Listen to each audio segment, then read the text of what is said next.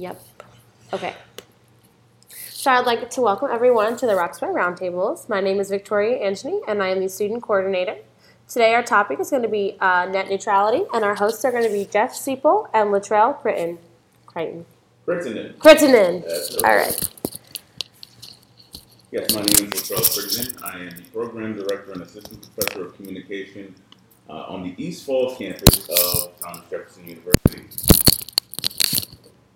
And I'm Jeff Siegel, the Vice President for Information Resources and CIO here on the East Falls campus of Jefferson University as well. Uh, Hillel Levinson, I'm the professor of uh, international law on the East Falls campus of Jefferson University. I'm Brian Hughes, Assistant Professor of Physics on the East Falls campus. Evan Lane, I'm the faculty director of the Specter Center. Colin Murphy, I'm a communications student. I'm Alex, uh, freshman, uh, I'm in finance. So Latrell, we're going to turn it back to you. Yes, so. Oh, dude, uh, you guys want to announce yourselves? Please. Um, Natalie Whistler, I'm senior communications major. Uh, Willis Jackson, junior communications major. Uh, Casey Schwanzky, senior communications major. Armani Johnson, senior communications major. So net, net neutrality is a very complex topic. Um, and uh, before we even start to talk about the legal implications of uh, what may happen with the FCC, it's important to understand exactly what it is. And basically, what it deals with is um, the ability of people to send out and receive materials over uh, the World Wide Web internet. Um, and this is how you should understand how all this works. You're on the Schuylkill. How many lanes are on the Schuylkill right now? Two. And what happens on the Schuylkill? Everybody gets jammed up because you can't really pass by. That's sort of how, uh, in many ways, the idea of net neutrality in terms of access works. That everybody has an equal opportunity. Once they get on the Schuylkill, you basically are driving uh, down that road. Now, often there is a, the other way that you can look at this is that there's a, uh, let's call it HOV lane. So certain people who have, uh, you pay a little bit more if you have a few more people in the car, you can actually get a little bit faster through the HOV lane. But in general, everybody who is on that particular road with net neutrality has the same ability to basically access the internet uh, and basically uh, communicate across the World Wide Web. This is what net neutrality essentially will do if you eliminate net neutrality. And the goal right now for some is to eliminate net neutrality. So you have this road, and everybody's supposed to be able to navigate. And again, there's differences. If, you have a, if you're a better driver, you can navigate the Schuylkill better. If you have a faster car, you can uh, navigate. And if there's a HOV lane, you can go through a little bit faster. What elimination of net neutrality would do is essentially imagine that there is a fifth, fourth, fifth, sixth lane created.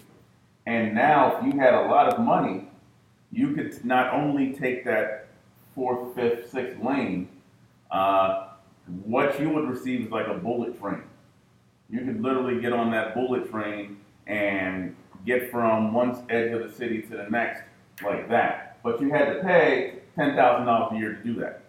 And then you might have another slower train, and then you might have another lane. And then what would happen is that Schuylkill, all the people who don't have access to that, it gets backed up even more. If there are changes to network neutrality, what essentially will happen is there will be opportunities for certain individuals to perch at a higher price uh, or whatever the regulation is to get really fast access or really uh, to really have a strong ability to um, get their messages across uh, with higher bandwidth on this fast lane. Meanwhile, if you can't pay that additional cost, you're going to be stuck with really slow internet or really slow access. So that, in essence, will have an impact on the ability for not only for accessing videos on YouTube, sending out music, Or if you are a low power internet radio station, you would have, and you can't pay that high access cost, you'd be even more slowly moving through, and you have a less of a, an ability to actually connect with different people. So that's sort of how I describe it. Or any confusion or so any confusion or complaints about that? Did you want to chime in? Yeah, it's, a- it's a great analogy, it's a great framework. Uh, One other impact from the, the model that which Carlos described is that if you take that Schuylkill Highway, and it's two lanes of traffic, and it's moving, we're going to assume that it never stops, which we know isn't true in reality, but it's always moving. If you're a network service provider like a Verizon or a Comcast or AT&T, and based on the, the demand or the number of users on that highway, you're faced with a decision, oh my gosh, we've got demand, let's build another lane, just like the other two, or maybe two more like the other two, so that people can traverse that information and- and bits and bytes highway a little better. We can, we have capacity for more people.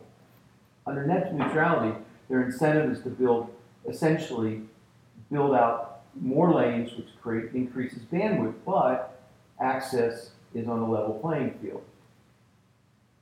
With the demise of net neutrality, put yourselves in the place of the internet service providers. Are you going to build low-cost access lanes, additional lanes? Or are you going to start building, as Latrell said, lanes three, four, five, six, and beyond? Because your ability to charge someone a higher price, and generally that won't be individuals. It might be the difference between what an ISP, like Verizon, would charge Netflix to deliver their, their video or the movie products to consumers. So there's two different directions of this. You might be someone who would like to send information on the network. You would likely also be someone who would want to receive information on the network. So the impact happens bidirectional, and the, the detrimental impact would also be bidirectional. There have been cases already, there have been fines levied by the FCC, not recently, but within the last, think 2011 was the last one. Uh, Comcast was throttling, in other words, they were placing restrictions on certain type of traffic. And in this particular case, it was uh, BitTorrent, which is a way in which people can share large files, some music, but not exclusively music. And they were, they were fined. Uh, the case, it seemed like it, it got reversed, I think, at some point, for reasons that weren't clear to me. But there's, there's not a lot of case law on this, uh, and I'll, I'll lean to Professor Lane about regarding what's, what's actually happened, what hasn't. The real, the real sort of um, movement around this right now is that the commissioners of the FCC are generally appointed by the executive branch. They're approved through committees and actions of Congress. And we currently have a commissioner who was appointed in April who's a former attorney for Verizon. And so he has a distinct disposition in favor of the, the corporate providers of network access. So that's, there's been a great deal of angst about it. There was a, um, an open comment period that ended at the end of August. Unfortunately, a lot of those comments weren't made available in time for most people to express their, their opinion before, before the end of that period. So, um, what Professor Lane said a little earlier about how this will affect all of us, the kinds of things you need to think about are um, how will this affect you if you're a student living in an apartment off campus? You need to do, let's, let's say you're an interactive media student, you want to do some things that are high bandwidth.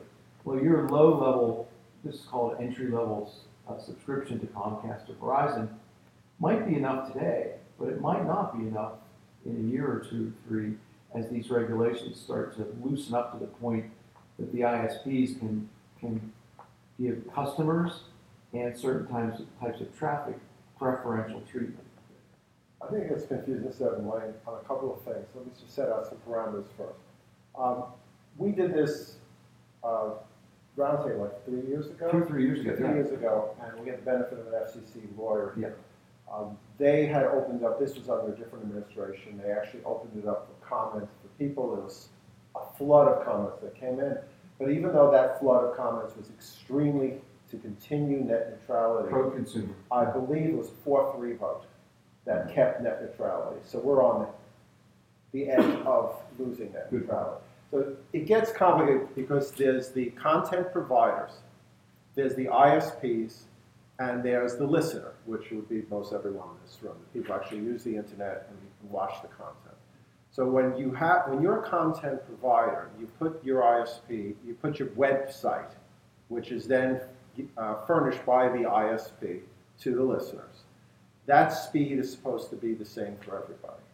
Whether you're Coca-Cola or starting a new fizzy drink in your in your in your uh, basement, Or you're a freelance artist. free, or you're a freelance artist as opposed to the Metropolitan Museum of Art. Whatever it is, you're supposed to have the same ability to put your product on the net and have it go to the listener at the same speeds. Everyone travels the same speed. That's the way it's supposed to be. Neutrality. Everyone has the same opportunity. What would happen on, uh, say, from the content providers is if you're Coke, you have tons of money. You could pay for the fast lane. Why do the ISPs want this? Because they see a cash cow out there. They see a source of revenue, which is incredible because all these very established um, corporations with money will go for the fast lanes. If you're that fizzy drink provider who wants to put out a new product out there, there's no way you're going to be able to afford the fast, fast lane. So your product will not be seen as fast. Now you can say, well, it's available. But we all know in this room that if, if you're on a website and it's fast and glitzy and filled with all kinds of video and all kinds of bandwidth, you're going to watch that one. If you're going to get one that's slow, you're just not going to watch. It's just you don't stay there. You zip from place to place to place. You go the most glitzy. So what will happen is, is that Coca-Cola will be, will be able to continue selling its product, but innovators with new drinks will not. They just won't be able to get their message out there. And that's one. So that's on the content provider thing. The other side of this, which has gone unnoticed, is the listener.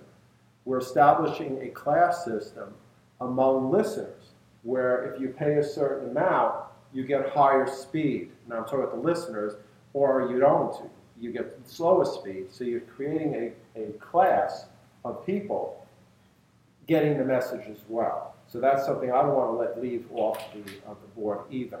Uh, just so you, what concerns me more than anything else is not the corporate thing, which I'm sure will concern many people in business, is the political aspect. What happens if you have a corporation that has a well-known prefer- uh, Fox becomes a, uh, a ISP? It's not without possibility that they would take over or corporations take over each other. And they say, you know, Republican Party, we're going to charge you X amount. Democrats, we're going to charge you X times six. If we could regulate the speed of political messages that come to you, and most of us here don't read newspapers anymore, and if you do, you probably read it online anyway, um, the message of certain political messages are going to be able to come with certain speeds that others won't, which scares the you know what out of me. Um, so there's many, many socially, as far as civil rights actions. If your Black Lives Matter, I guarantee you, if that is allowed, political elements are allowed in there, which of course it will be disguised in some way. Your message ain't getting out there, but maybe the uh, white supremacist movement message will, or maybe alt-right message will. Everyone's message now comes at the same speed. The ability to alter speeds is something that we rely on exclusively now for our information is very scary on First Amendment grounds for me, because I believe the listener has a right to get the information, and that's part of our First Amendment rights. And we will not, you'll get it, but you'll get it real slow. And I don't, and to me, that's really not getting. So that's just, I just wanted to lay that out there. I think there's another analogy, if you could take it down to base level, and it's occurring to me, so chime in if it doesn't, doesn't fit. Um, we all would have the freedom to create a, an opinion on a piece of paper. But um, the trial has a full sheet of paper, and I get these little pieces, and I can only want to write one word at a time, and I have to hand them to you, and you have to figure out what it all means to get to the, the one that has a period or a comma or exclamation or some sort of punctuation. But if I can look at that full sheet, I can consume it like that. So it's sort of a, it's a drip versus a stream in a lot of ways. So I was kind of I was trying to look up this thing online. Um, I saw a lot of articles from many many uh, major news websites, and I was trying to look for this. Uh, but I guess my first question would be: uh, Is net, is net neutrality an executive order or a law, or was it in this case? Well, it's a regulation from the Federal Through the Communications. FCC. So it's a, okay. So it's a code. Um, how long is it? It's, Do you know? it's Title Two, what the word is right now is that, um, with the FCC being controlled by Ajit, it's going to remove the Title Two regulation, which treats, um, ISPs under, as a public utility. If it's not being treated as a public utility, then, um, they're not regulated to keep bandwidth the same. So uh, ISPs in general are just a public good. Uh, yeah, they're being regulated as a public utility right now, um, Does that mean That means like access to water is a Well- public utility, so it's treated sim- like. that's not exactly what I mean? Does it mean that? Um, does it mean like I can be an ISP? Does it mean like can it- No, it just regulates what ISPs, like how they provide their service. If it's, their service is a public utility, then you can't just have it be accessed like by certain people or try and like restrict access to it with like other consumers. Let me give you another example from recent history. There was a time when your cable was seen as a public utility. So literally, there was one cable company. The cable company came in and you paid that rate rate for cable. That was about 20 years ago. Then there was an action uh, to change that uh, because cable companies wanted to have the opportunity to expand. So 25 years ago, everybody knows what Comcast is. Comcast was nothing. Comcast was this little dinky corporation, regional, regional that had a, that handled a few um, cable outlets in this area. When they deregulated the um, industry for cable, basically what they were allowed to do was purchase up all these different cable companies all over the nation. Now the idea was, and this is part of the idea even when we talk about net neutrality, what people will say is that if you have competition, this will improve the cable. So now you'll have all these little uh, cable companies competing. So you'll have uh, in this area there'll be five cable companies competing, and you can have the best cable because you can choose the access, and now they'll provide you with the best potential service. What ends up happening, what ended up happening is Comcast got the biggest. They started buying out everybody, and now you basically have no choices in terms of your cable, which is why your cable bill is ridiculously high because you can't access unless you're Verizon, doing Verizon or Comcast. You basically have no choice in uh, where you're going with your cable. That's changing as a result of the ability for you to take your phone and basically look at Hulu or uh, Netflix or other things because that's sort of bypassing the traditional cable, which is what, which is why I would argue, for instance, and this is how this makes a difference.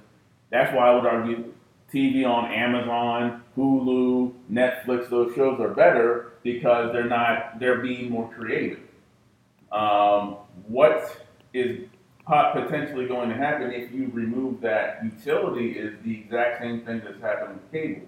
Is that um, you're basically the competition that you really have as a result of neutrality is going to start going away, and then the biggest people who can get into that fast lane, uh, either if they are sending or receiving, are the, going to be the ones that dominate everything.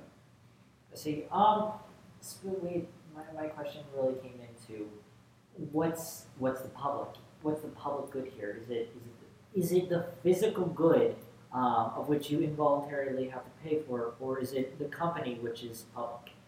Am I like the question is, must I? Is it that am I allowed to start up my own Verizon, or is it must I sell this uh, such product? Well, what's the public I don't I don't think I understand, but as far as the public good goes in all this, Okay, is it's receiving information that's on an equal playing field. That's the public good.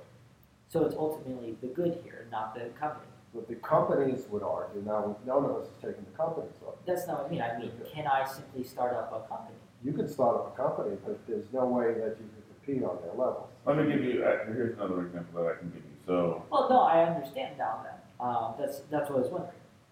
Yeah, there's no limitation on who the, from Ti- from Title II, there's no limitation on how many companies there are.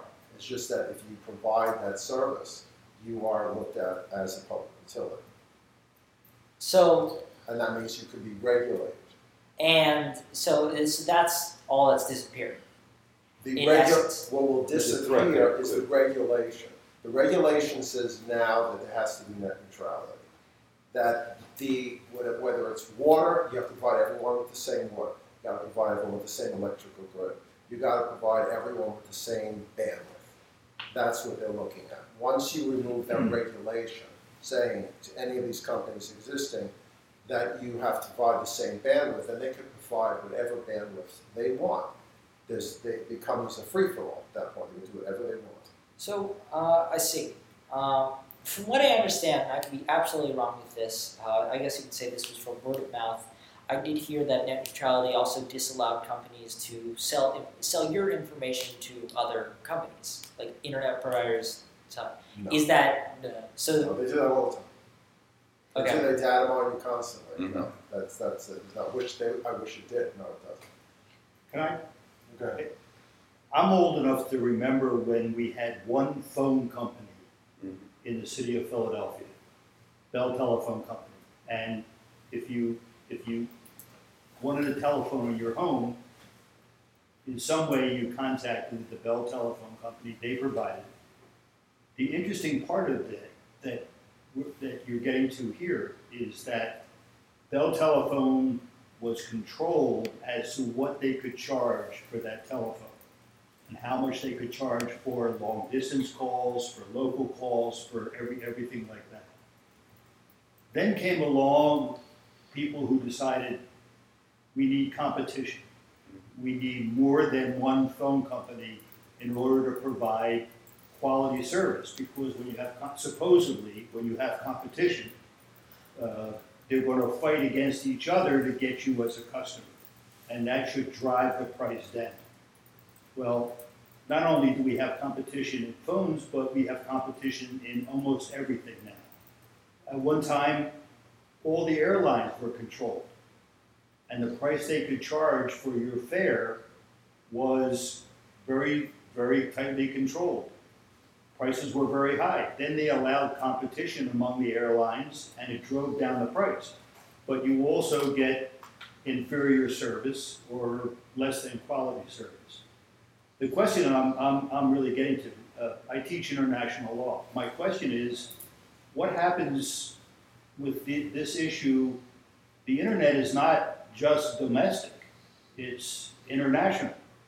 Are there any thoughts about how that whole issue is going to be controlled going forward? I, I understand the FCC issue locally and, you know, domestically in the United States. But what happens when we want to use internet service and talk to somebody or access something from Paris or from some other location in, in Europe or in the Middle East or, or that type of thing? What kind of controls are there going to be on that?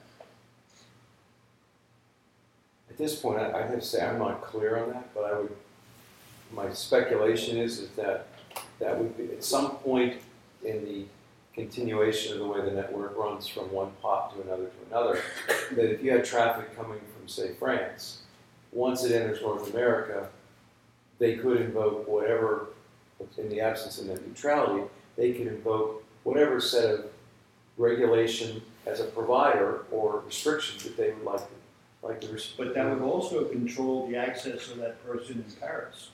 Because if it's backing up, using your Schuylkill Expressway, if it's backing up at a certain point, it's backing up all the way along the. Depends on where the content lives. Let's say the content originates in, in Europe, Yeah, and it primarily, even, maybe not even primarily, for, for the most part, an audience in Europe, you connect from here, from North America, when that traffic transfers back, it's gonna hit, it's gonna hit a, a point of presence, a But the point is, POP, it's gonna back up all the way along the line. not line, necessarily. no? They might have a It'll whole speed up set. across the ocean and then stop at the, No. the west, at the west coast. If they don't pay enough money, yeah. Yeah, that's very possible. It, you, Yeah. it could be a bullet train to get across the ocean Right. and a yellow cab when it gets to, you know, New York or North Jersey or wherever that appointed Are there president is. still yellow cabs? They go Ubers now. Or I'm putting, a, I'm putting a, a frame around it. I, I'm not sure how this will affect So, non-North Americans. Well, the reason I ask is the United Nations is starting to get involved in this whole internet issue, uh, because it is an international issue. And, Absolutely. and the only body that exists that has any kind of significance is the, is the United Nations. And, and, uh, in my readings about them, is they're, they're, they're barely scratching the surface on this whole internet issue, let alone on Well, technology, historically, technology races ahead of law, regulation, and, and any understanding of the impact. So, By the way, the secret in Philadelphia is use the West River Drive, Martin Luther King Drive. You don't get on the expressway. Brian, yeah, so correct me if I'm wrong, but don't we already have some governments that are effectively doing this, get- getting to this oh, issue of traffic in and out across borders of Absolutely. information? Mhm. Um, so, so not necessarily like slowing down, but definitely stopping very specific traffic that they don't want their or throttling it to the point that it's ineffective. Right, yeah, yeah, okay. Yes, that's true. That is. Sort of in China, where they allow. Yeah, China would be the best example. Yeah, Russia? North Korea. yeah. And it's interesting. South Korea has some of the finest broadband internet service on the planet. Um, and and from a technology standpoint, there's no reason why we wouldn't have the same performance in the U.S. But remember, that's controlled by internet service providers. They would like to. Isn't South Korea a much smaller place though, both in size and population by about a lot? Do you think that would possibly have an effect on internet service? I don't know if it's a population function as much as the number of users. The number of users would thus be, I mean, America's We're the getting, most we're getting off topic, I Yeah. wanna stay on the internet because it's confusing enough. We have, a- we've made an argument for it, but there's significant arguments against it, and it's gonna disappear, as far as I, I- I'm almost certain it's going to. So what are the arguments, Latrell, for getting rid of net neutrality? What, what, what are the ISPs saying? Uh, that, well, it, it would be, it's a business. So the idea simply is, um, if you don't, you value it as a utility and you value it as a function of business, then the business should be able to do whatever they want with that particular technology. So also in terms of the consumer argument is, and is if I want to be able to get really fast internet, I should be able to pay a higher premium for that. And basically, it's this idea that is gonna they're gonna talk about well, this is actually democratizing everything because your ability to pay into a system uh, will give you different access. So you're actually limiting what people can do with the um, ISP or, or what you can do with the actual uh, product. So that's sort of what's going to be. Uh, But at the end of that, mhm. there will be distinct problems with access Of course. for those who do not have the ability to pay. And Whether it's listening or providing. Yes, service. bidirectional, It's on yes, that's both correct. ends. It's Mhm. bidirectional, we have to understand that. Do you so think Netflix the, may be able to pay, but a smaller provider might not. do you think the most um, underlying uh, issue here is the spread of wealth? I mean, I, I- I don't want to go too far. I'm gonna, I'm gonna. This is just a very small shift in topic, but do you think the fact that there are people who are such more wealthier uh, who can have the who can who also may be producers, uh, for example, Coca-Cola, for example, maybe Walmart, and stuff like that. The fact that they are so much more advanced than the mom and pop store is that the largest issue here? I doubt any of them would like to pay more, even the large But corporations. they will. They will, but I doubt that they would advocate to pay more.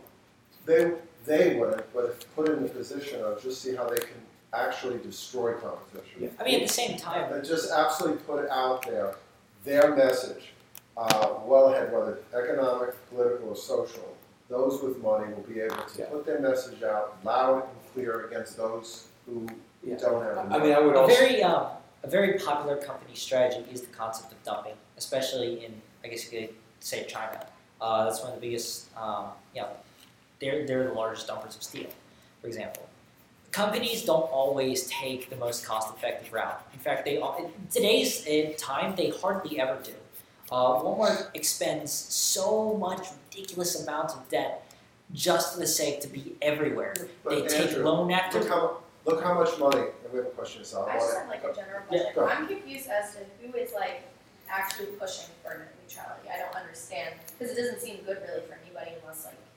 Well, it is good for, But then you said again, like people with, or like companies with a lot of money won't wanna pay for it any- anyway, but they would, would they rather not at all? Like, I don't understand like what is even coming out of this, like it just doesn't make sense. well, the ISP provider obviously is pushing for it, so they can make a tremendous amount of money on it. Because that, that, that's a cash stream that it doesn't exist now. So they could, add- be looking at billions, trillions Mhm. coming in that don't exist now, because Coca-Cola's not paying them anything right now. Are they making their money off advertisements and the money you pay them? That's where they're getting through ISP. But now the IS Comcast can now look at all the content provided and say, you want a quick speed on Comcast? Give us a million dollars. Think about that cash stream coming in. So it's literally just like greed, right? Pretty much. It's always there.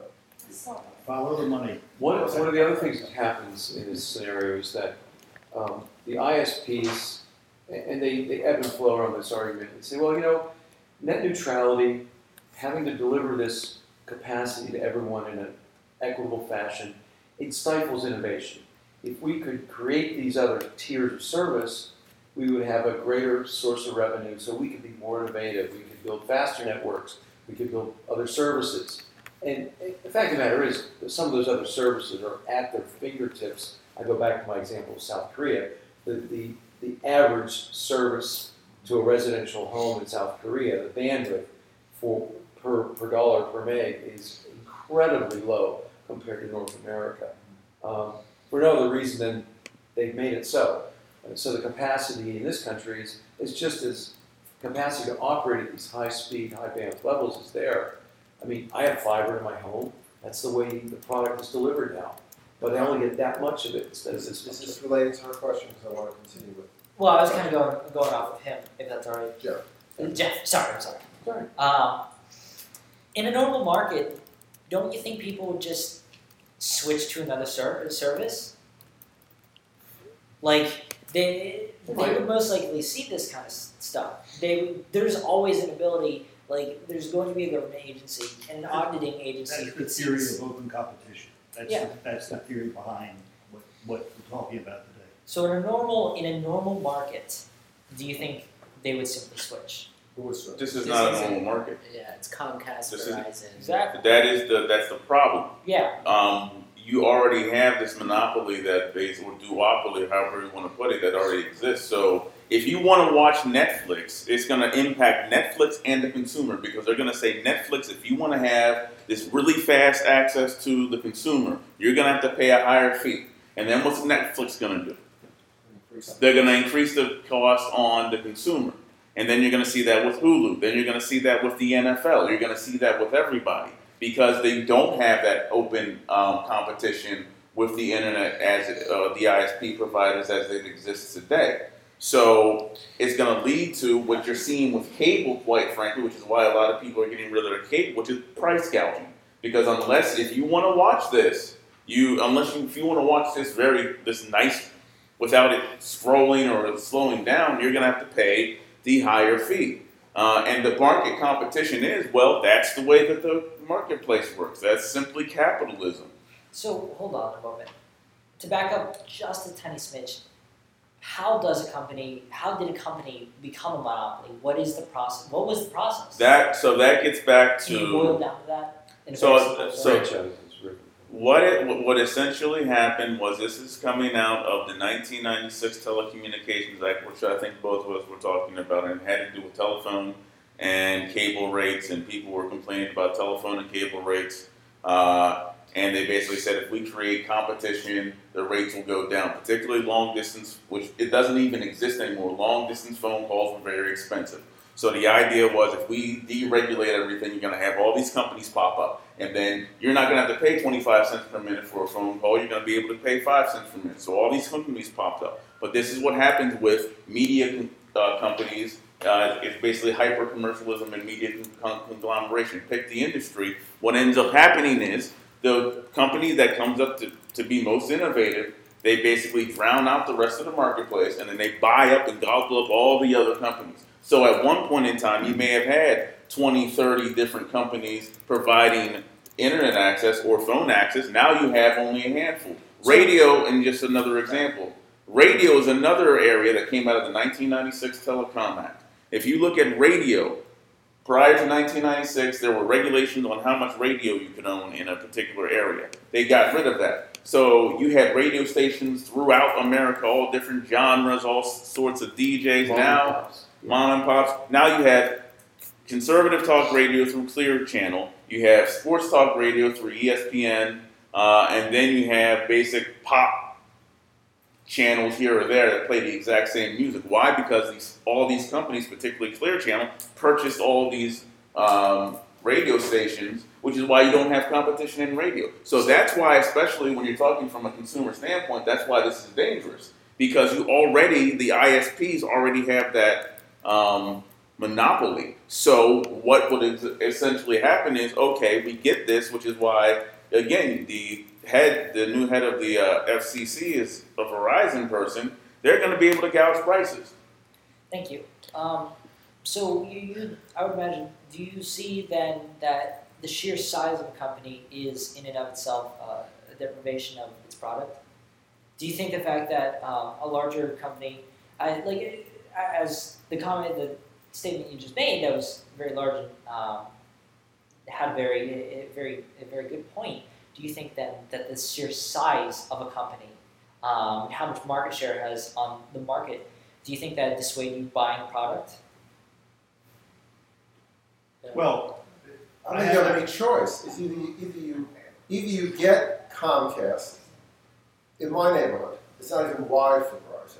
So either I get Comcast or I don't have cable. Why?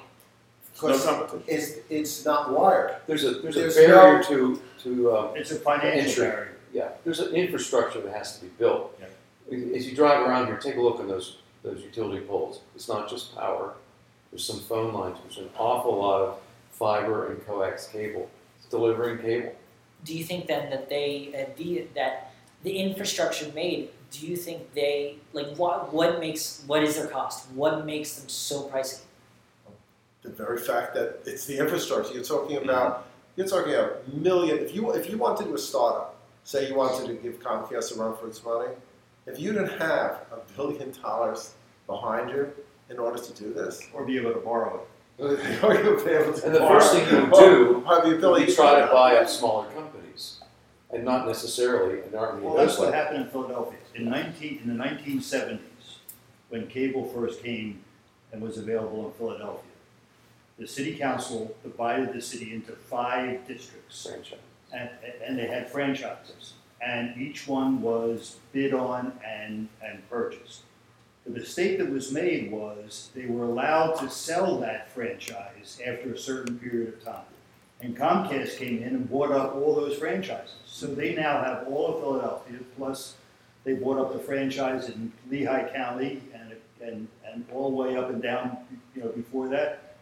But the problem is, in, in, in a, in a competitive society, it's, it's who's got the, the ability to either borrow the money or spend the money in order to do the wiring that is necessary. Now, what's happening though is wiring is not necessary anymore.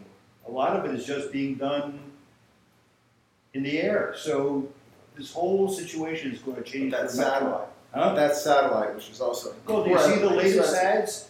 They're putting them into commercial airliners. And the airlines are going to be the towers now that are going to handle your phone calls. So there'll be zero wiring and everything will be done through, Yeah, but you're talking about wireless phone. You're not talking about internet. no, no, Internet. no, it's gonna be the same thing. Same thing. Yeah. That's interesting enough, but I want, I want to just get back to, because you asked a very good question, where's the money? And the money, it would be in Walmart's best interest to drive out competition, wouldn't it? I mean, it may cost them, look how much money they spend on advertising on television. So wouldn't it be, in which all of us just go through and we don't watch anyway. But we watch, you can't get through the internet. You still got the ads on the side. That's the most effective way of providing ads, I'm sure you're learning that, is through the internet, not through television. Because you can't DVR them, you, they're still there. So instead of spending millions and millions and millions on TV and useless commercials, they'll spend a lot less by getting increased cable uh, bandwidth and drive out competition by making better and better websites that are easier to deal with. That's what Amazon's done. It's driven out all of its competition because its website's so damn good. Imagine if it was even better. Just, just imagine that. So yeah, Walmart, they asked to make a lot of money on it. The ISP that makes a lot of money on it. And I told you about the political risk as well. And the people who are going to pay, as, as your professor said, is going to be us because Netflix is going to have to pay more. So you're going to pay more. You're going to pay more for Hulu. You're going to pay more for everything that you do because the content providers don't want to get hit. And uh, Walmart will pass on those prices to you anyway. So you're going to get hit in every way, and the people who walk with barrels of cash are going to be the ISP providers. I want to build on two things that were said. That the franchise concept um, in Philadelphia and every major metropolitan area. And by the way, the, the services we have here don't exist in many other parts of the country, and even in some depressed neighborhoods of Philadelphia, options are not what you think they might be uh, in, in, uh, in certain socioeconomic regions of the U.S. So the cable providers said we'd like to have a franchise arrangement because we have a high cost of entry. We have to build this out. It's hundreds of thousands, millions of dollars. And the, the counter to that was okay, we'll have things like net neutrality, which will essentially say you have exclusivity in this neighborhood or this city, but you have to deliver the product in even fashion. That's what's about to go away. That's the next tier of their profitability, I think, in a nutshell. And and and from my standpoint, to talk about let's to talk about it from the media standpoint, from news and information. The one thing that has been democratized, even with Comcast, Verizon, is that I can go and create a WordPress site right now if I know how to put a nice design on it, if I know how to use proper SEO and analytics. Any, anyone in this room can do that. If I can do that properly, I can create my little dinky website. Let's say that it's on uh, African American interests, because I know somebody who's done this. Uh, and I have this blog that talks about those types of issues. If I get enough people, uh, make some basic low cost ad purchases, increase the ranking on Google, and it gets shared on Facebook a lot, I can take my little dinky website and it's going to expand. I know, and in fact, somebody I know who just purchased his website to the root. Um, he started, he was unemployed uh, at the time that he created his website a few years ago. He got a small grant to improve the website. He continued to increase his audience through Facebook, and now he sold it for a boatload of money. That's the one area right now where it's democratized. You can create that website. Uh, and this is even with music. You can go on YouTube and you can basically start singing, and somebody will find you. That's the one area right now that is democratized. What this could potentially do is good luck trying to get that high SEO ranking on Google if you have uh, the low speed uh, access to the marketplace because no one's going to want to look at your site because it takes too long to load. The slow lane on Google. So, and that's the danger of this. If you're that indie, indie music artist, somebody else who is the indie music artist, um, their father has five hundred thousand dollars. They'll put the money into that fast lane, and that's what you're going to hear. So that is the main issue. And in terms of news coverage, those small independent outlets that are putting out the news on a regular basis on low budget, if they can't afford to get into that lane because their content's going to be so slow and their ranking's going to drop down, and you're going to basically have again just a few entities providing news. So that is really the danger uh, of this policy going away. Is that people who do have access, and right now the internet is that one area where you have some degree of access. It's not completely perfect, but there are plenty of examples of small people starting up and then becoming large. That's going to be more difficult to achieve. I know you said prior to the start of the roundtable that this is something that's important for everyone because we're all consumers. Um, what would you want to say, like, the takeaway is? Like, it's important for us to know this information, but what can you say we can do with it? Like, what action can Write a letter to your congressman, write a letter to your senator, write a letter to the FCC, Go to the FCC Go to the FCC site site. and comment. and comment right now. Because what, what your professor just said is, to me, even though the economic thing is huge, it's the political point. Because I've had students, when I teach them how News Corp owns almost all of the news out there. Or the other side of it would be uh, whoever owns ABC these days, Or Universal. Sinclair buying up. Sinclair, this, if you look at the charts, an unbelievable percentage is owned by a very small group. I believe there's six companies that own ninety percent of You- most American media. I think you're absolutely right. It's, it's, it's, it's this obscene number. It used to be democratized. Mhm. There used to be all these different views out there. Now there's only limited views. But I've had students say to me, "Ah, I don't watch the news anyway. I go on the internet. I go on the internet, read people like uh, your professor's friend. You know, that, I read that, I, I go around. But if that's taken from us, where are we going then? Where's our message then, uh, of, of uh, especially in these times? And let me amp this up one, one level, level worse. So what Latrell described is, is incredibly, incredibly possible. Let's think about vertical integration. Comcast owns internet service provider. They sell to most of the folks in this region and beyond. They also own NBC. They own content. They can stack the deck in such a way that their content flows faster than anyone else's. All right? And their content could have a very lopsided set of opinions and disposition within. So the potential for a company that owns the, the pipe, the highway, and owns everything that can travel on it, or a large percentage of it, can basically shape or influence opinions, dispositions, attitudes, Everything. everything. That's what you're looking at. Mhm. And we only have a couple minutes left, so I promise I'll bring this out. What is the argument on their side other than they want to make a lot of money, and as you said, it's interfering with their business model? Innovation is one of the arguments. Innovation, uh, although the other side is you're stifling Right. innovation because you're not allowing people to put their product or word out there. But what they say is this is their new argument that the First Amendment is a problem. What they say is that their words is their content. What they're putting out there is their words, traditional First Amendment words.